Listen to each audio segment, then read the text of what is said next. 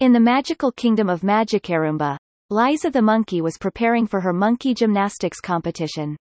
She stretched and practiced her flips, but her thoughts kept wandering to her obsession with bananas. She had been daydreaming about a giant pile of bananas that she could eat all day long. Just then, Juliet the princess walked up to her.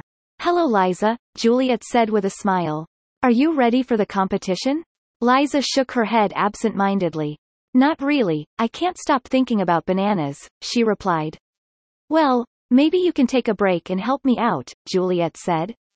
I have a problem. What is it? Liza asked. Someone has been stealing all the bananas in the kingdom, Juliet told her. Liza gasped. That's horrible. We need those bananas for the competition and to feed everyone. I know, Juliet said. That's why I need your help. I have a suspect, but I need someone who is good at teamwork to catch him. Liza's eyes lit up. I'm great at teamwork. I'll catch him for you. They set off to investigate the banana heist, and soon they found a clue. A trail of banana peels led them to a dark, deserted alley. It was there that they found the baby bad guy. He was a very bad guy, and he was also a baby.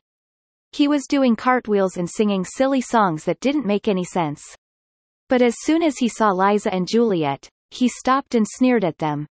What are you doing here? He asked. This is my banana stash.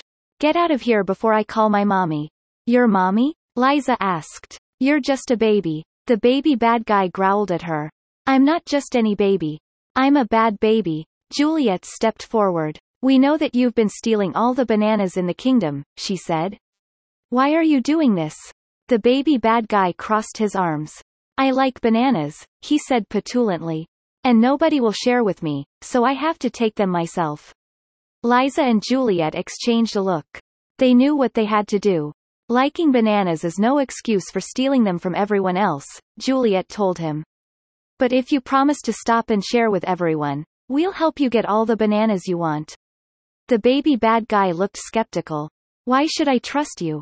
Because it's the right thing to do, Liza chimed in. And because we promise that you'll be happier and make more friends when you share. The baby bad guy thought about this for a moment. He remembered feeling lonely and sad when nobody would share their bananas with him. And he didn't want to be a bad baby anymore. Okay, he said. I promise to stop stealing bananas and to share with everyone. Liza and Juliet smiled at him. That's great, Juliet said.